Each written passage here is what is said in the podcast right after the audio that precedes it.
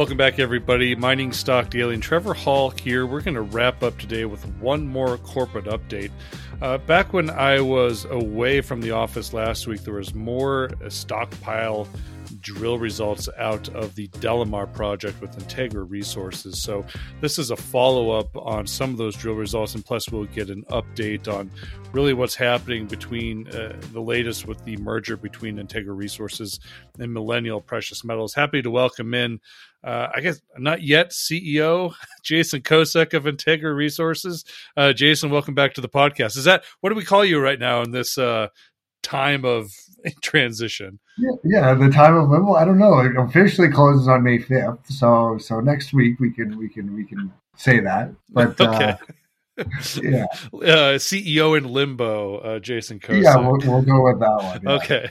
Well, welcome back. Hey, listen, uh, I, we'll we'll we'll touch base about you know latest with this merger and you know uh, the meetings between both sets of shareholders here and, and really what you learned, if anything uh, new. But really, the name of the game here for today is talking about these ongoing uh, stockpile and backfill drill programs, both at uh, DeLamar and also Florida Mountain, with this, which is obviously in, in the general DeLamar project there in Idaho. You know, it's really easy. This is like just picking apples out of the bucket here, Jason. I mean, this is just actually probably a little bit better than you and the team were expecting. Much better, and you know when we were going through this transaction, one of the things that there was that, that Integra was not getting any value for were, were these stockpiles, and and when we were doing our due diligence process, you know, looking at this material, you know, we call it low grade material, but it's 0.4 to 0.6, you know, oxide material, and you're looking at, you know, 50 to 60 million tons in these stockpiles that's already been blasted and mined and really just got to throw it on a pad. So the the value creation that we saw from from these stockpiles is, is significant. You know if these were in situ drill intercepts uh, they, they you know they'd be real standout holes.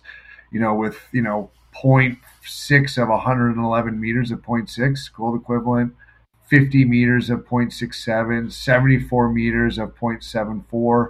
You know, any other hole, those would be significant uh, intercepts.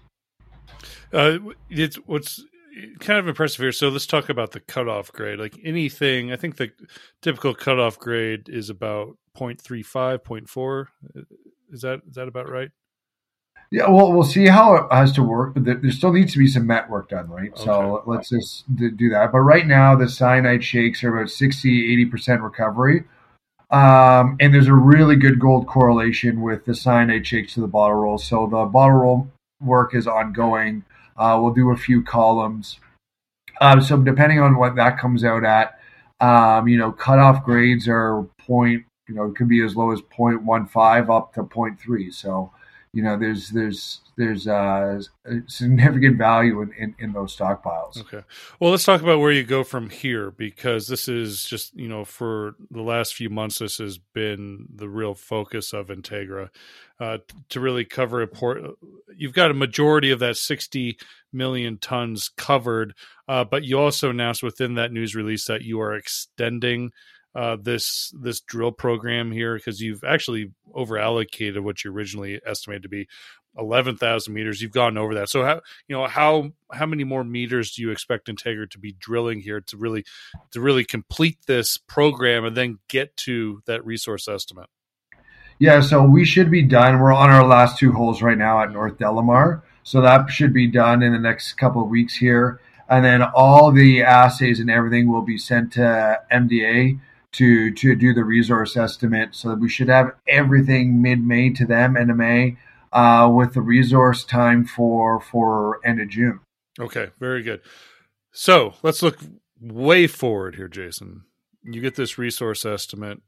You've got numbers with a PFS here that I would almost argue are somewhat obsolete, given they were published uh, more than a year ago.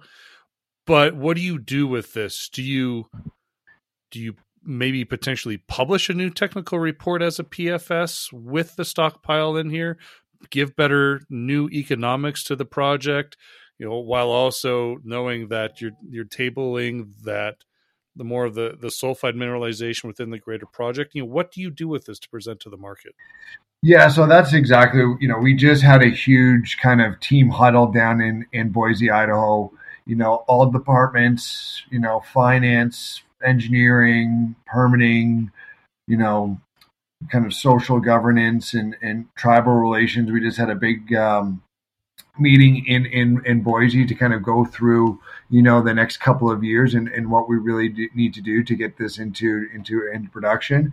And you know what we're what we're planning on doing is is next year is is releasing towards the end of the year uh, a PFS that only takes in the the oxide components, including all of these stockpiles that we're drilling. So, you know, you're adding you know another 50, 60 million tons to to to that PFS. So you're talking about towards the end of 2024, just to clarify. Correct. Yeah. Okay. Exactly. Okay. Yeah. That's a long time. I mean, so but you're going to be looks like a bigger company. So would, is it willing to say like after this DeLamar really kind of moves into that permitting phase while more general exploration work is focused on Mountain View and Wildcat in Nevada?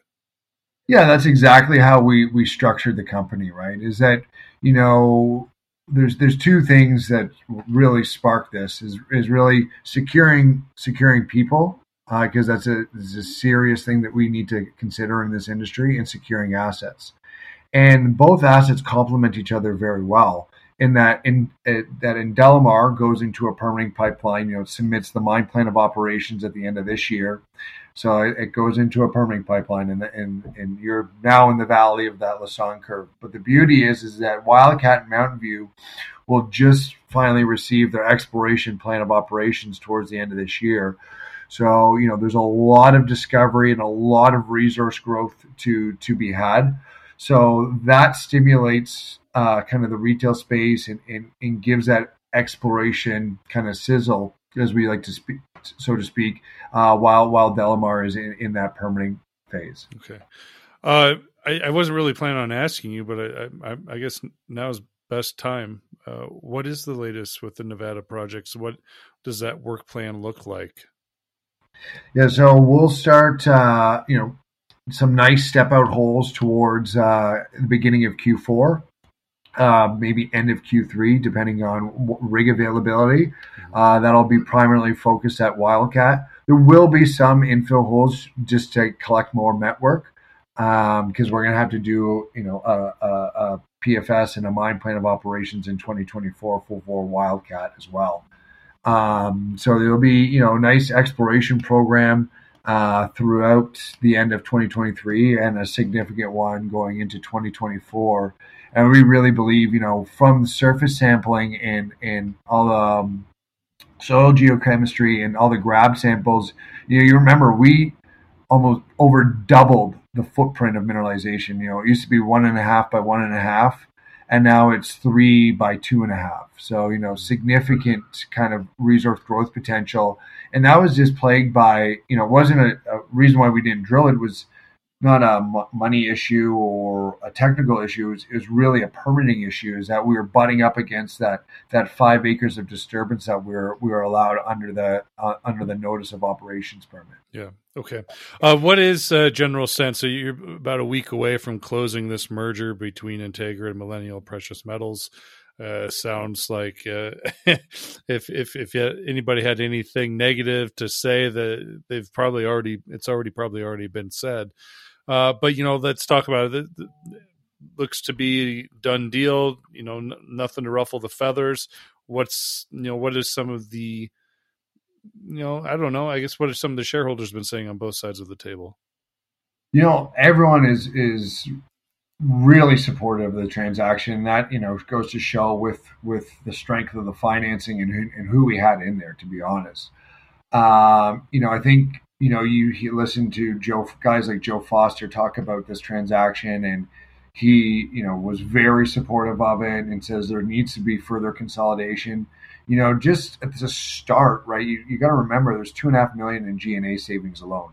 Now, if we millennial were to go hire a full engineering and permitting team, which we were going to have to next year, you know those savings grow exponentially, right? Mm-hmm. Um, and the beauty is is that it's the, the assets on where they are through the Lassonde curve complement each other. The people once they submit the mine plan at DeLamar, those people go to Wildcat and then go to Mountain View. So not only do the assets complement each other, um, uh, but the people in in that water flow effect of of all the studies and the permitting and stuff like that really really helps uh, helps out the, the the pro forma company. So um, how, how, does he how, how does the company look to be based? I mean, will you continue to be Idaho based, but yet still kind of work with those two projects in Nevada?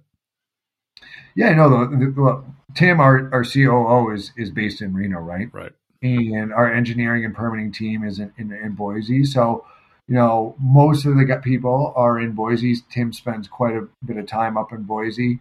Um, so, you know, they'll be going back and forth. It's a six and a half hour drive, so it's it's not not not far at all. Um, so it's nice and easy for our, our team. Uh, and, and, then my last question, uh, just because I know I'm going to be on the road when this deal is done, tell me about kind of the sh- how the the equity will be made up. Now these two companies will form. There is a rollback in there. How instantaneous will that be, and what should shareholders be mindful of when they see this thing finally kind of hit their books? Yeah, so um, the cutoff for the millennial votes uh, was uh, Monday at four o'clock. So we have all of our votes in. We have the final board meeting today at four o'clock. Um, everything went very, very smoothly. We'll say that. Um, then we close May 5th. 10 days after that, we will do a two and a half to one consolidation. So you'll end up about 72 million shares out. So it'll be a two and a half one consolidation uh, 10 days after.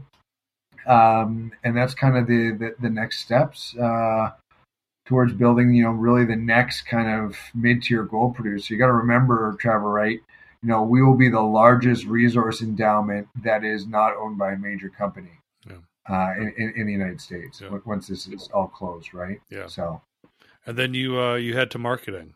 You're marketing this. Then it's, then it's a full uh, roadshow, uh, pretty much all of May throughout the U.S.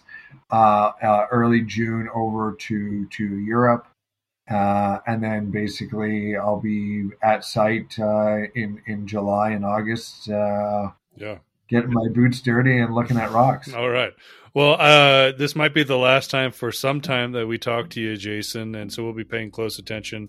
Uh, I don't expect any surprises with this uh, with this deal. I obviously I've been a shareholder, so I look forward to getting it done and then off to to greener pastures here.